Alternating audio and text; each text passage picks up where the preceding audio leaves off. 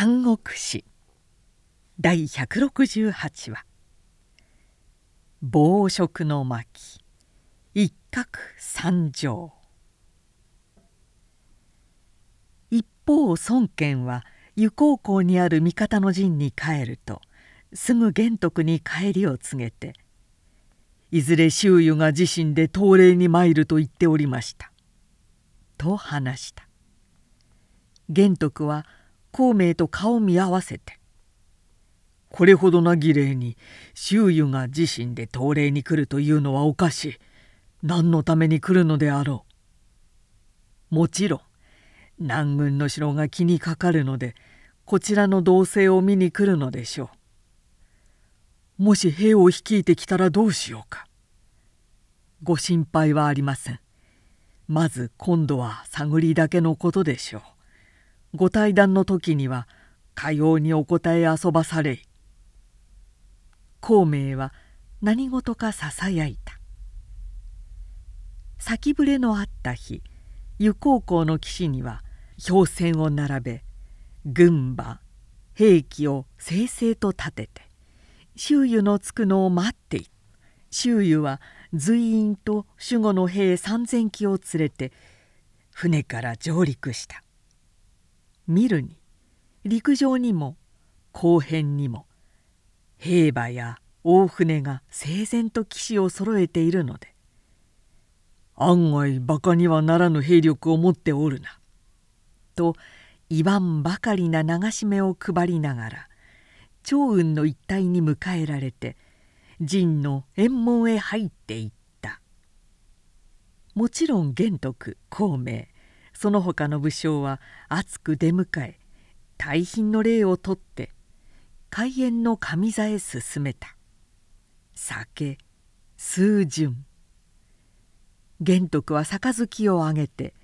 しきりに石壁の対象を激唱しながら時に引き続いて江北へご進撃と承りいささか戦いのお手助けを申さんと急遽この湯高校まで陣を進めてきましたがもし周都督の方で南軍をおとりになるご意志がなければ玄徳の手を持って攻め取りますが」と軽く言った。すると周囲も気軽に笑って戯れた「どういたしましてとんでもない。呉が慶州を平頓せんと望んでいたことは実に久しいものです。今南軍はすでに呉の棚心にあるものを決してご心配くださるに及ばん。けれど世のことわざにも小中のもの必ずしも小中のものならずということもあります。曹操が残していった宗人は北国の万夫不当おそらく周都督のお手にはやすやすと落ちないのではないかと案じられますが周囲は眉の間に奮然と噴煙を表したがすぐ皮肉な嘲笑にそれを変えてもしそれがしの手に取れなかったらあなたの手で取ったらよかろう。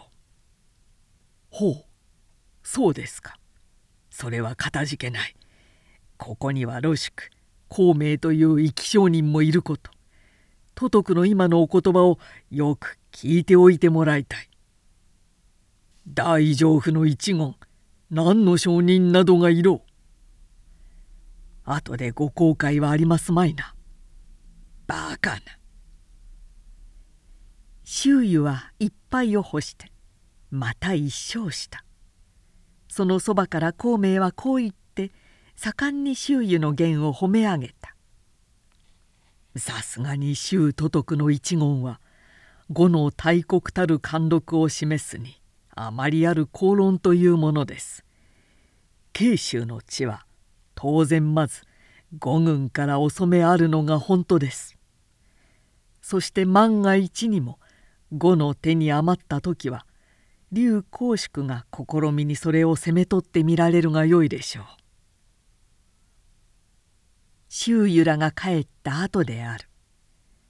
玄徳は嘆かわしい顔して孔明を責めた。周囲と対談の時はああいえこう答えよと先生がこの玄徳に教えたので要はその通りに応対していたそれなのに先生自身周囲に向かって南軍を取れと言わんばかり励まして返したのは一体どういうつもりか。その以前私が慶州をお取りなさいとあんなにおすすめ申したのに君にはさらに耳へお入れがなかった。我が一族我が味方夜に地もなくほとんど今は呼吸の境界。昔を問うてくれるな事情も変わっている。ご心配には及びません。別に孔明に一計があります。近いうちに必ず君を南軍城へ入れてご覧に入れまする。周囲は自軍の陣へ帰るとすぐに南軍城へ向かって猛烈な行動を起こすべく指令を出していた。ロシクがその間に言った「玄徳とお会いなされた折なぜ彼に対してもし五軍の手に余る時はそっちで南軍を攻め取るも随意だなどと言われたのですか?それは君言葉の上だけのものさ。人情の余韻を残すというものだ。すでに石壁においてすらあの大将を博した我が軍の前に南軍の城のごときは外周る一色あんなものを取るのは手を返すより優しいことじゃないか。先手五千の兵には賞金が大将として進み副将帝宝女性がそれに続き周囲の中軍も前進して堂々お城へ迫ったこの時まで城中の宗人は曹操の残していった戒めを鉄則として「出るな。守れ」の一方でただ要害を厳しくするに救急としていたが部下の牛金はしきりに進めた。要害の守りというものはある期間だけのものです。古来落ちない城というものはない。今すでに五軍が城下へ迫っているのに城を出てこれを撃つという変もなければ城中の士気は消極的になるばかりで所詮長く持てるものではありません。それも一理ある。宗人は牛金の恋を入れて兵500を授け木を測って奇襲を命じた。牛金は城門から突出して敵の先方帝宝の軍を蹴散らした。帝宝は牛金をめがけて一騎打ちを挑んだがたちまち後ろを見せて逃げ出した牛金の500騎は逃げる帝宝を追いまくってつい深入りしたにわかにさっと返した帝宝軍は功を鳴らして味方を急合し追いつかれた牛金軍500を袋の中のネズミとしてしまった。戦況いかに」と城中の櫓から眺めていた宗人は牛金の気球を見て自身手勢を率いて救いに出ようとしたすると長子陳教が「上将がこの城を託して都へ帰られる時何とのたまわれましたか」と口を極めて軽率な戦いをいさめた。だが宗人は「牛金は大事な大将だし部下500は城中で重きをなす精鋭ばかりだ。それを見殺しにするはこの城の自殺に等しい」とばかり耳も貸さず馬に打ち乗り屈強な兵千余を率いて城外まで渦巻き出たので陳教もやむなく櫓へ駆け上り太鼓を打って勢いを添えた。かくて宗人は五軍の真っ只中へ駆け入ってまず女性の一角を蹴破り牛金と合流して守備よく彼を救い出した。けれどまだあと560機の者が獣医の中に残されているのを知ると「よしもう一度行ってくる」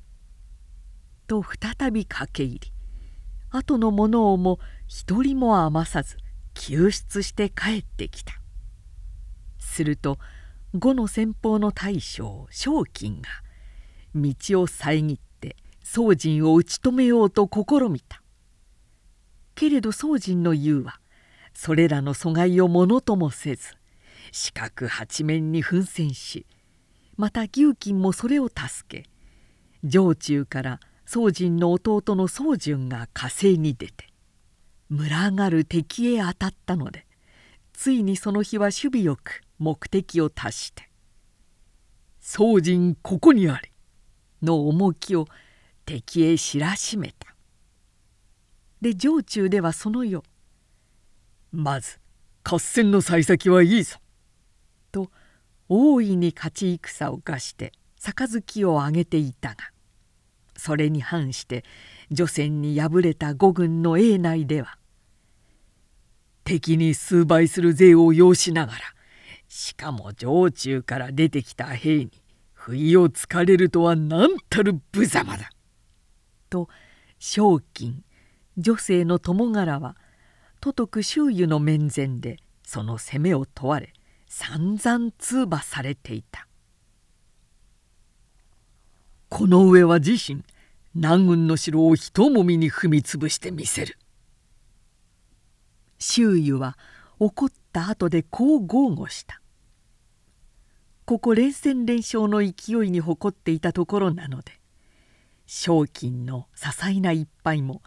彼にはひどくケチがついたような気がしたものと見える。ご自身軽々しい勢いはまずなさらぬ方がよいでしょう。勇めたのは観寧である。観寧は説いた。南軍と規格の形成を作って一方医療の城も戦備を固めています。そしてそこには宗人と呼応して宗公が立てこもっていますからうかつに南軍だけをめがけているといついかなる変を起こして側面をついてくるかもしれません。ではどうしたがいいか。それがしが三千機を拝借して医療の城を攻め破りましょう。よし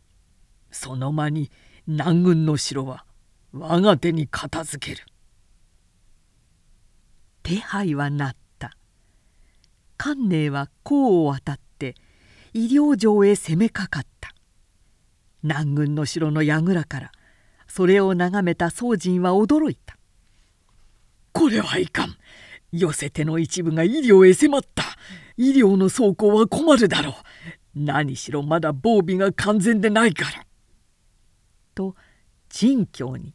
急場の処置を図ったところ御舎弟の宗純殿に牛金を副将とし直ちに救援をお使わしになったらよいでしょう。医療の城が落ちたら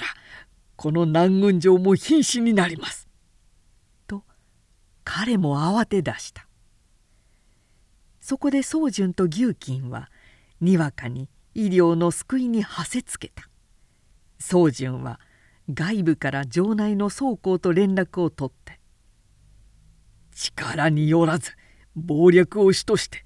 敵を欺こうではないか」と一計を約束した。観念はそれとも知らず前進また前進を続け敗走する城兵を追い込んで「意外にも脆いぞ」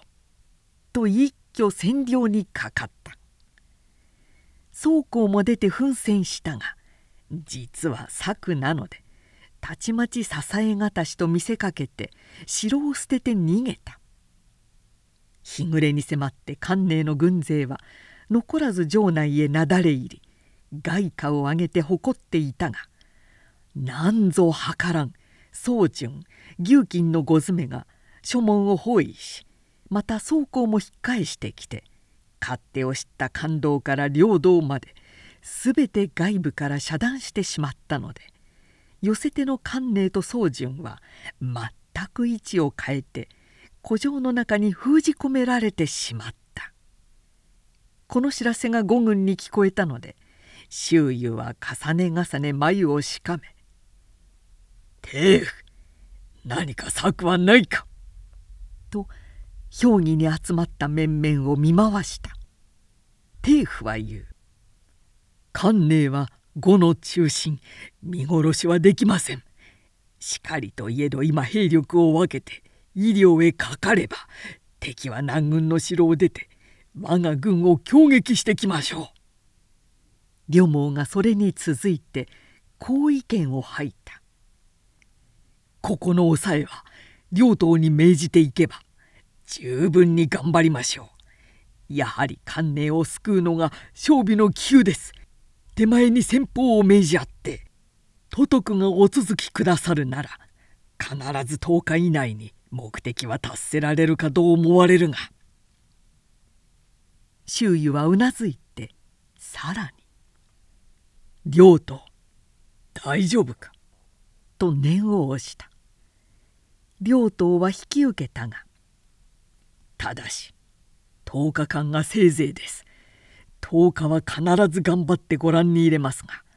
それ以上日数がかかるとそれがしはここで討ち死にのほか亡きに至るかもしれません。と言ったそんなに日のかかるほどな敵でもあるまい。と周囲は兵一万に両党を後に残してその他の主力をことごとく医療方面へ動かした途中で両毛が検索した。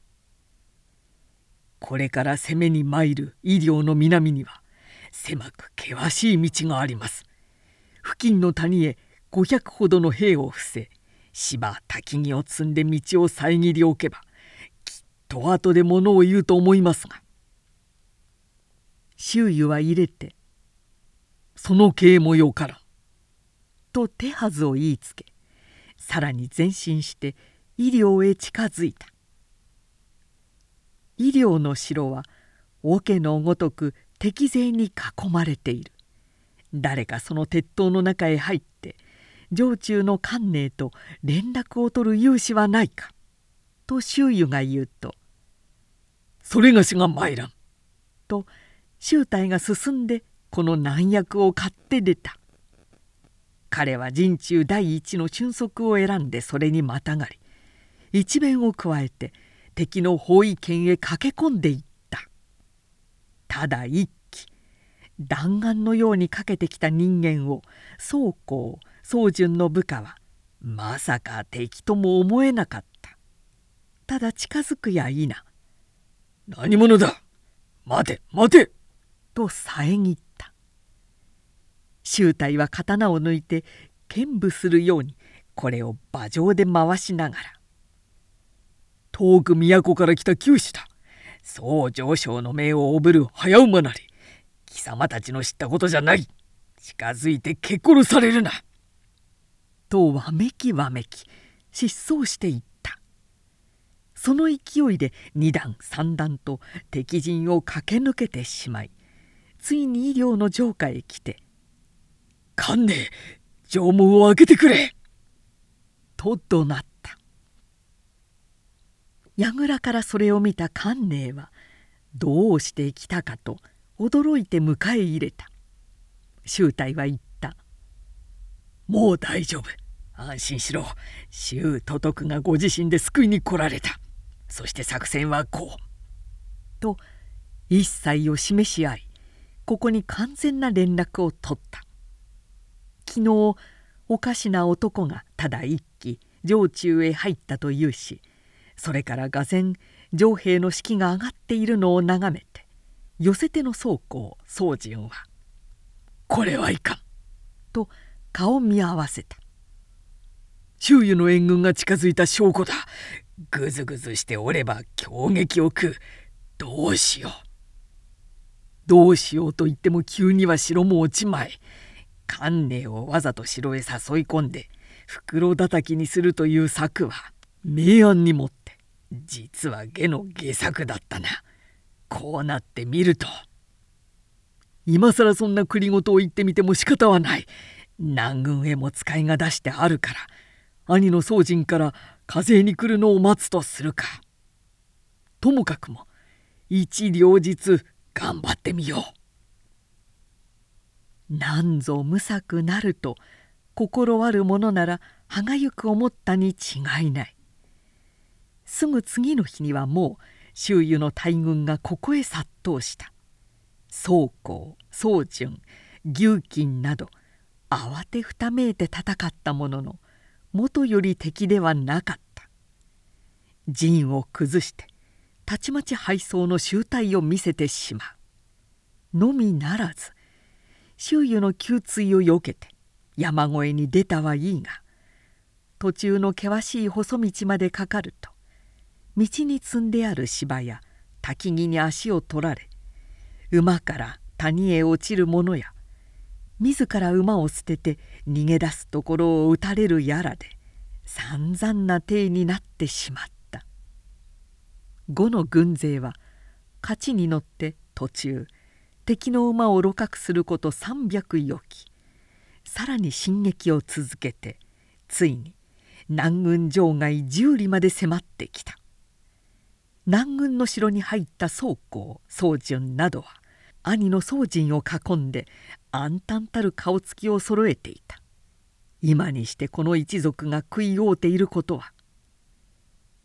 やはり上昇のお言葉を守って絶対に城を出ずに最初からただ城門を閉じて守備第一にしておればよかった。という及ばぬ愚痴だったそうだ！忘れていた。宗人はその愚痴からふと思い出したように膝を打った。それは曹操が都へ帰る時いよいよの気球となったら封を開いてみよと言って残していった一巻の中である。その中にどんな秘策がしたためてあるかの希望であった。ここ周囲の得意は思うべしであった。まさに上昇将軍の害がある。医療を占領し無事に関寧を救い出しさらに勢いを数倍して南軍の城を取り囲んだ。はてな。敵の兵は皆逃げ自宅だぞ。腰に兵糧をつけておる。城外に高い聖楼を組ませてその上から城内の敵の防御ぶりを冒険していた周囲はこうつぶやきながらなお眉に手をかざしていた。見るに城中の敵兵は大体三手に分かれている。そしてことごとく外櫓や外門に出てその本丸や主要の柿の陰にはすこぶる式のない神旗や上りばかりたくさんに立っていて実は人もいない気配であったさては敵将の宗人もここを守りがたしと悟って外に眼鏡に防戦を示し心には早くも逃げ自宅をしておると見えるよしさもあらばただ一撃に。と周囲は自ら先手の兵を率い後陣を定府に命じて城中へ突撃した。すると一騎群がる城兵の中から踊り出て「来たれるは周囲か。湖北の行遊宗公とは我なりいざいであえ!」と名乗りかけて出た。周囲は一生を与えたのみで医療を落ち延びた逃げ上手な宗公よな。猿恥知らずの敗将と矛を交えるがごとき周囲ではない。誰かあの野良犬を撲殺せい。と鞭を持って部下を差し招いた。心得て候。と軸線を越えて彼方へ馬を向けていったのはこの関東であった。ひとまぜもせず2人は戦った。攻撃34号。宗公はかなわじとばかり引き退く。するとすぐそれに代わって宗人が馬を駆け出し大音を上げて「気遅れたか周囲快く出て一戦を交えよ!」と呼ばわった呉の衆隊がそれに向かってまたまた宗人を追い退けてしまったここに至って城兵は全面的に崩れ立ち五軍は勢いに乗ってとうとうと殺到した寒湖天を包み本縁血をまいて「今なるぞこの後を外すな!」と周囲の猛省は味方の潮を率いて真っ先に突き進んでゆく。息もつかせぬ五兵の窮追にどう失ったか宗人倉庫をはじめ城門へも逃げ込み損ねた守兵は皆城外の西北へ向かってなだれ打っていった。すでに周囲は城門の下まで来ていた。見回すところここのみか城の指紋はまるで開け放しだ。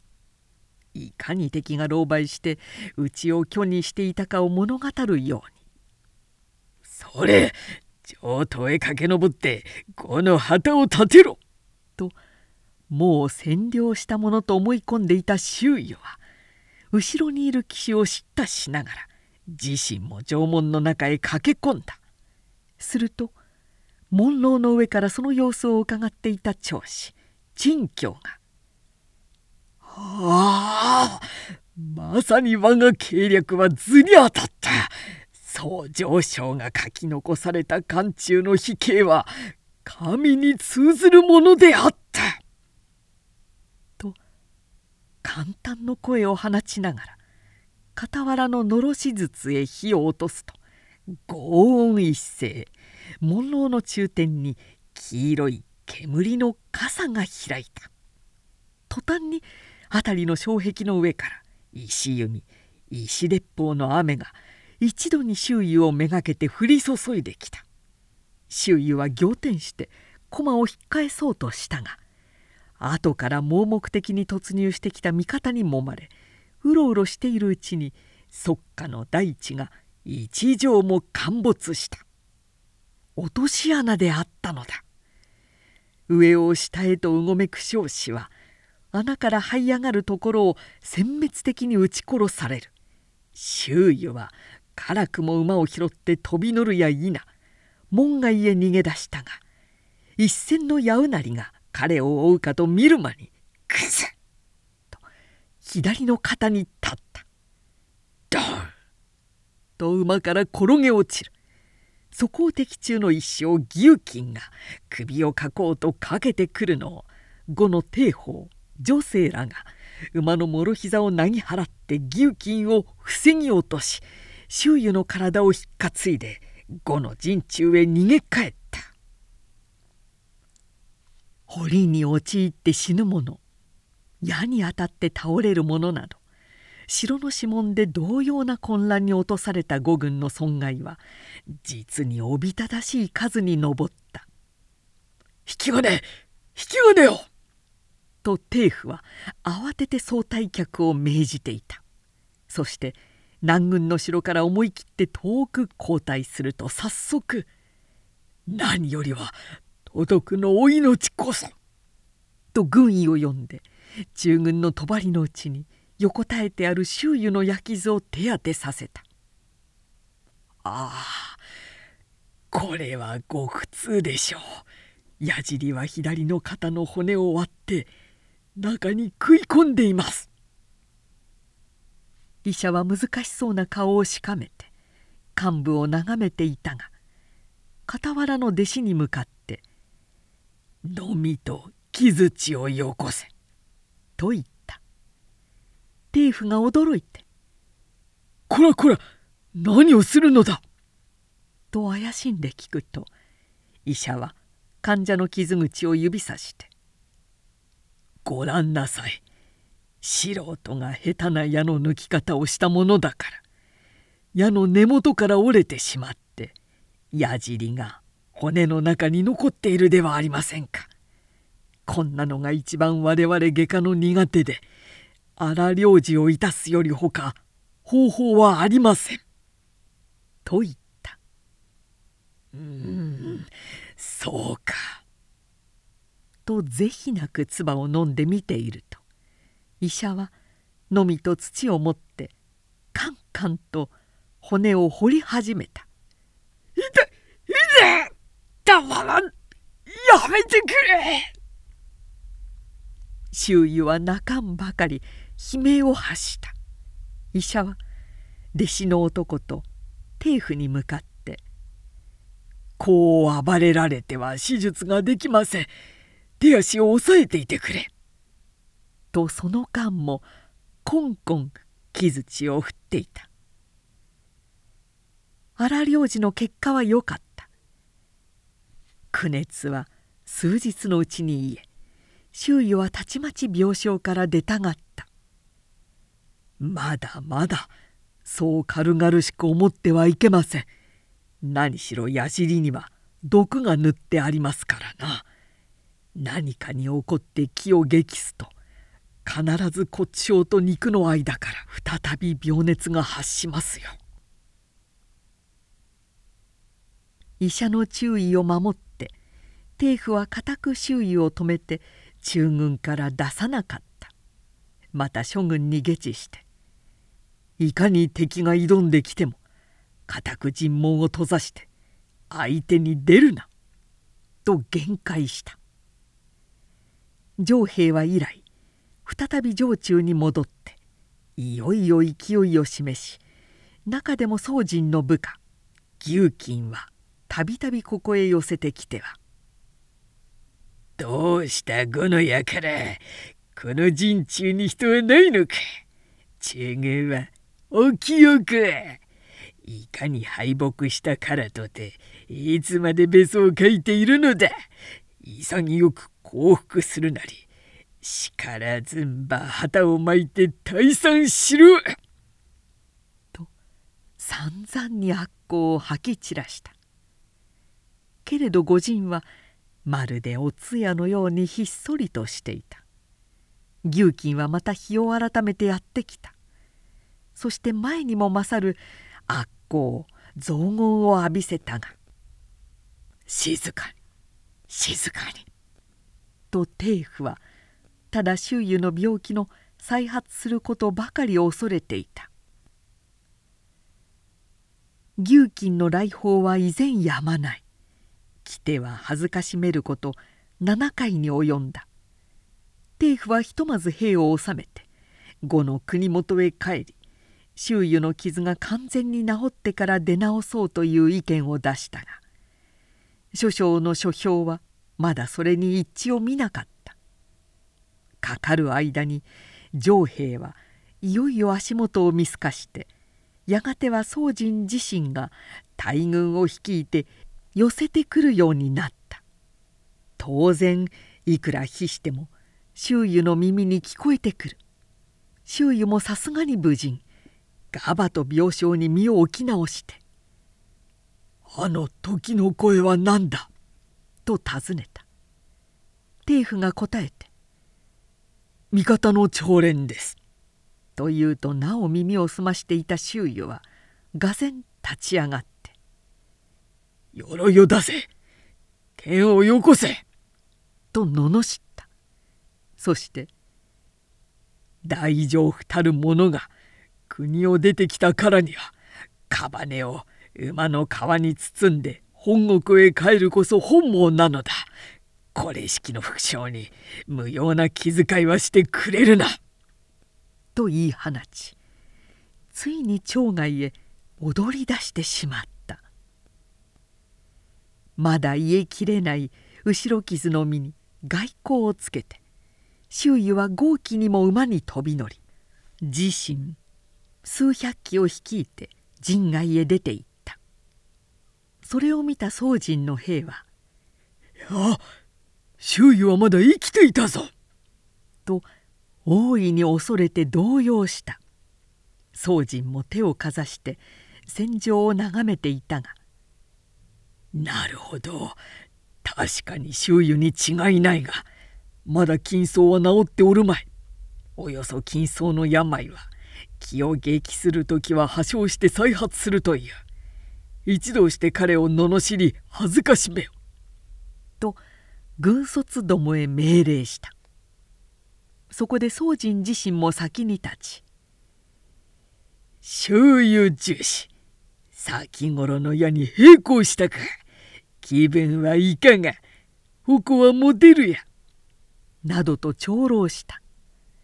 彼の少子もその尾について散々悪行を吐き散らすと。たちまち土面を手泥のようにして周囲は「誰かある掃除ヒップの首を引き抜け!」と叫び自身も馬車を奮い立てて進まんとした「半将これにありいいでそれがしが」と周囲の後ろに控えていた一将が駆け出そうとする途端に周囲はくわと口を開き血でも吐いたか矛を捨てて両手で口を塞ぎながら「ドー!」と馬の背から転げ落ちたそれと見て敵の宗人は「ざまを見よキャツ血を吐いて死したり!」と一斉に切り入ってきた五軍は色を失って総崩れとなり周囲の身を拾って尋問へ逃げ込んだ。この日の敗北もまた三たるものであった。夕食深き中に周囲は取り巻かれていた。だが彼は案外元気な様子で医者の勧める薬湯など飲みながら味方の諸将へ話しかけて「今日馬から落ちたのはわざとしたので金層が破れたのではない。宗人が万馬の刑を逆用して急に血を吐いた真似をしてみせたのだ。早速人々に模擬を立て超歌を奏でて周囲をしせりと噂するがいい。と言った次の日の夕方ごろ宗人の部下が場外で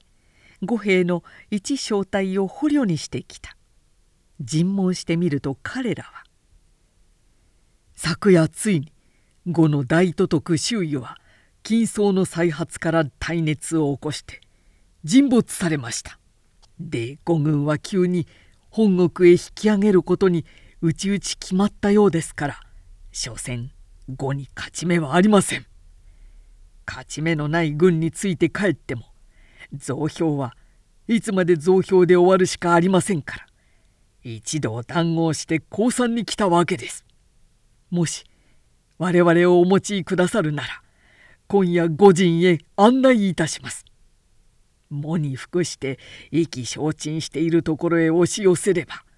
残る五軍を殲滅しうることは疑いもありませぬ。宗人宗公宗順陳記牛金などは吸収して貢ぎにかかった。その結果信仰に及んで呉の陣へ大衆を決行した。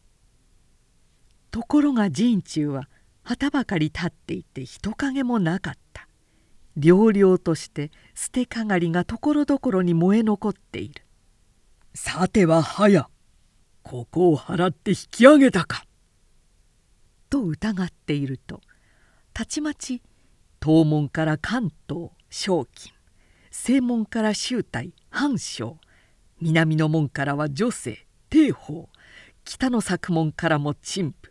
両毛などという五将の名だたる手勢手勢が時を作りドラをたたき一度に取り込めて猛撃してきたため空陣の袋に入っていた宗人以下の兵は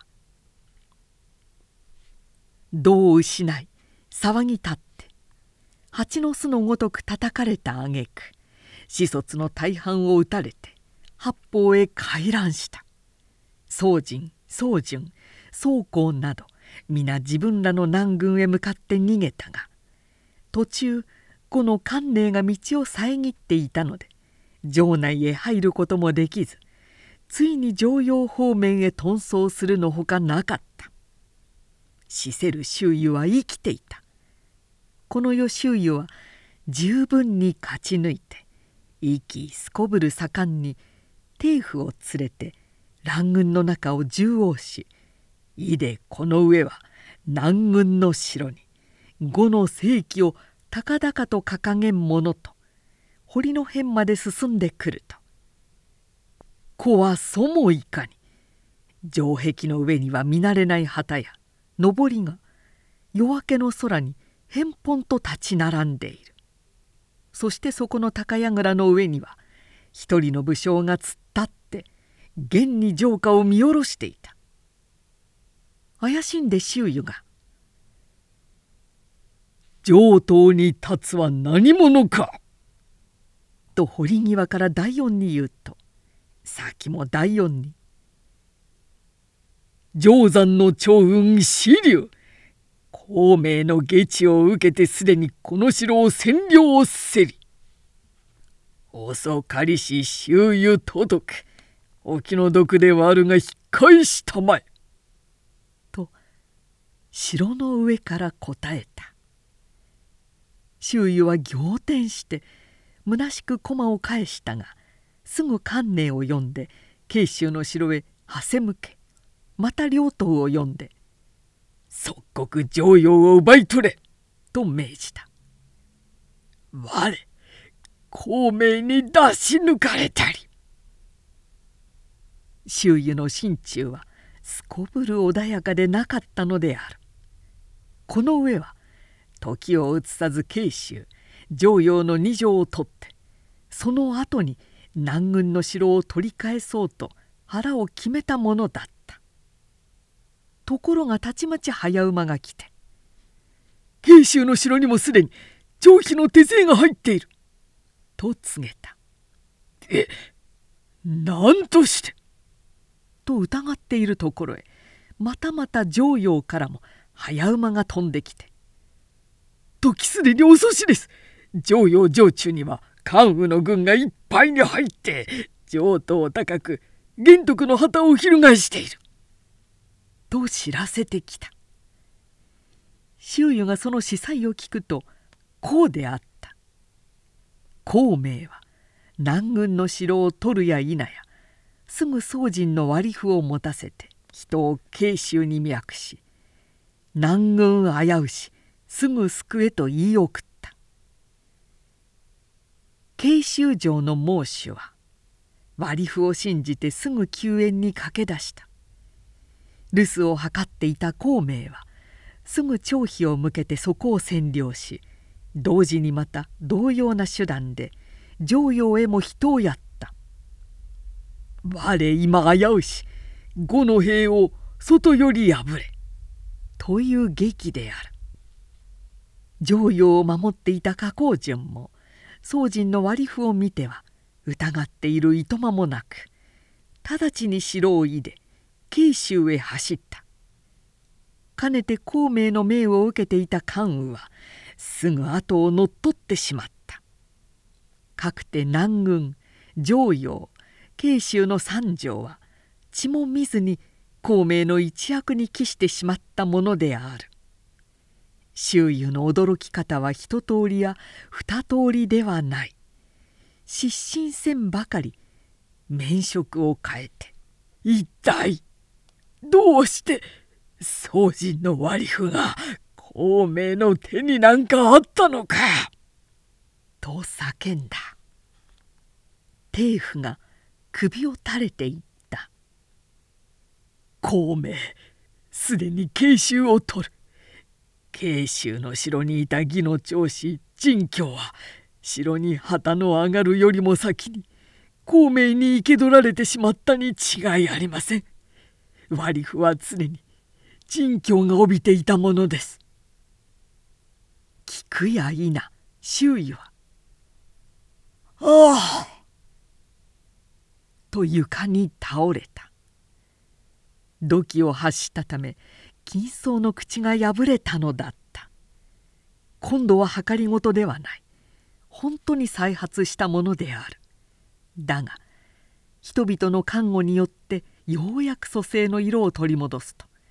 周囲はなお牙を噛んで「だかだから俺は解くから孔明を危険視していたのだ。もし孔明を殺さずんばいつの日かこの心は休んずべき。見よ今に」と罵ったそしてひたすら南軍の奪回を策していると。一日ロシクが来て「いかがですご気分は?」と見舞った。周囲はもう寝てなどいなかった。意気健康を示して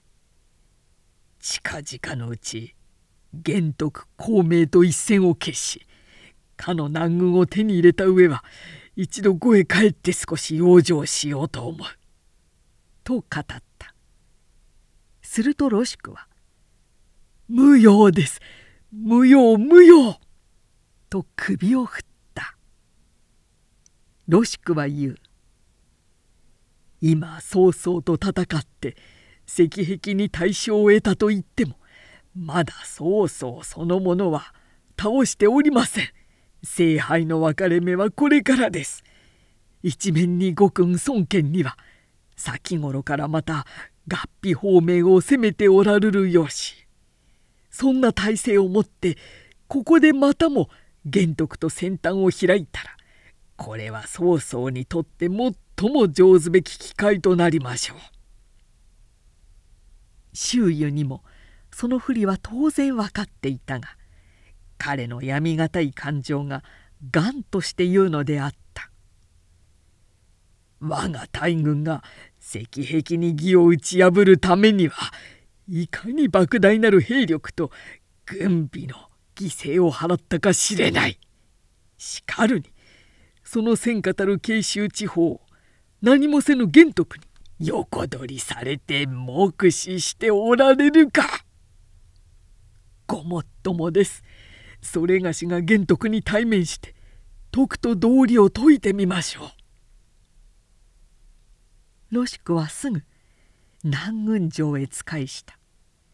その姿を見るや上等の頂から首相長雲が声をかけた